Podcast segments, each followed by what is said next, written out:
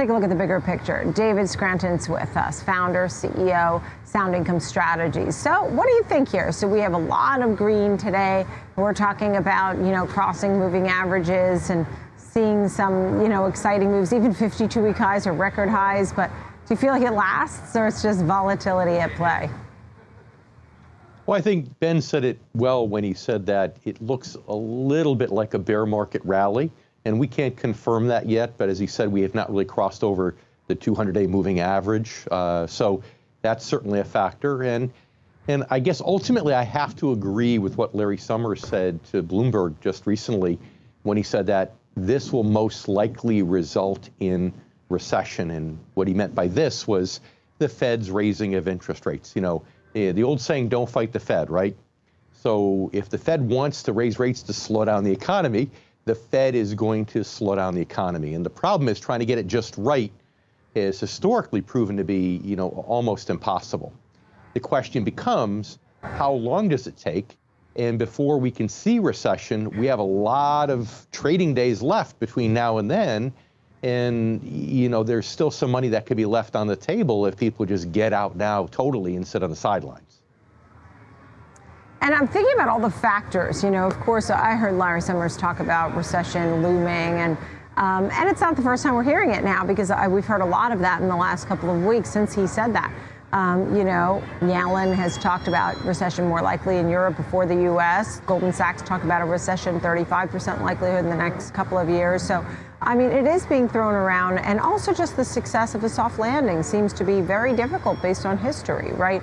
Only a few times out of 13 times um, were they able to do so. So, the question I'm also thinking is is faster better? Is it like a band aid? Do they need to do 75 basis points and just be done with it? Or what needs to be done to make this better? Because right now you still have all these supply chain issues and folks facing some serious inflation, 40 year highs. Well, you're right. The supply chain issues, the Fed does not have a tool to solve that.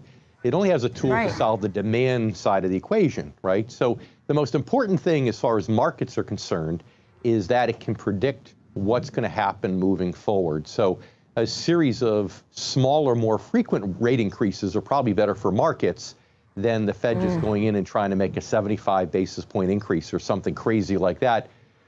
That's likely to spook the markets. So, you know, I, and I think they have to communicate. And it's funny because, you know, they're getting better at communicating over the last several years. But the funny thing is still, you're asked, you know, you have a lot of economists, very smart people who are staring at the dot plots, right, and trying to interpret it all. And then you're asking them to also be really skilled at the communication side, and, and that's and that's a bit of a challenge. And sometimes different regional presidents will come out and and and say something that's a little bit off and spook the markets. Maybe something that Jerome Powell himself wouldn't say, but but still that has an effect on markets too. Um, but you know, it, it's interesting. If you if you like yesterday, one of our CIOs was on the earnings call for Synchrony Bank. And Synchrony Bank actually said they predict that people's use of credit to make purchases will be at the same rate next year as it was over the last 12 months, which was an increase of about 17%. So what they're essentially saying is they anticipate that that even though yes, the cost of goods and services is going to go up, that people will still for a while be able to purchase more things because of you know their willingness to use credit if they're right, like I said, there's a lot more good trading days between now and the time that recession actually does hit. And that's always the toughest thing for investors to get their arms around is, you know, do I just get out totally? What do I do and when? Yeah, and you know, the use of credit just always leaves me sort of a little uncomfortable because are you feeling so empowered that you have a job with higher wages? You're able to quit your job based on what we're seeing with the churn and get a different job that pays you more? Or are you struggling and having to pay for food and gasoline with your credit card because that is your best alternative right now? And will you be doing that for an extended period? And will you be paying 20% on that credit card? You know, those kinds of things, which is what we talked about during the financial crisis. Where do you think the consumer really stands now? I think right now the consumer is still off the shock of this pandemic and wants to spend. There's a lot of pent up energy for spending. Uh, I think everybody ripping the masks off on the aircraft uh, just yesterday. Is another step in that direction. There are some people now that might go out and buy tickets and travel somewhere because it's less of a headache for them, it's less uncomfortable. But eventually, they've got to come back to reality. And if the Fed doesn't get inflation under control, then you know people are going to have to slow down their spending. It's it's really that simple. And you know, right now it's a market that's really an employees market, not an employers market, whereas employees are out there interviewing and, and making lifestyle choices.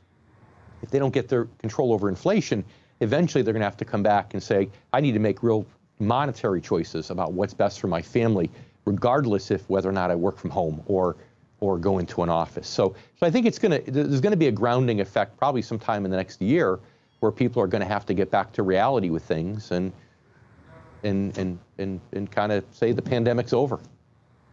Yeah, understood. Good to see you, David. Thank you so much. David. Scranton. Good to see you too. Sound Income Strategies. Thanks.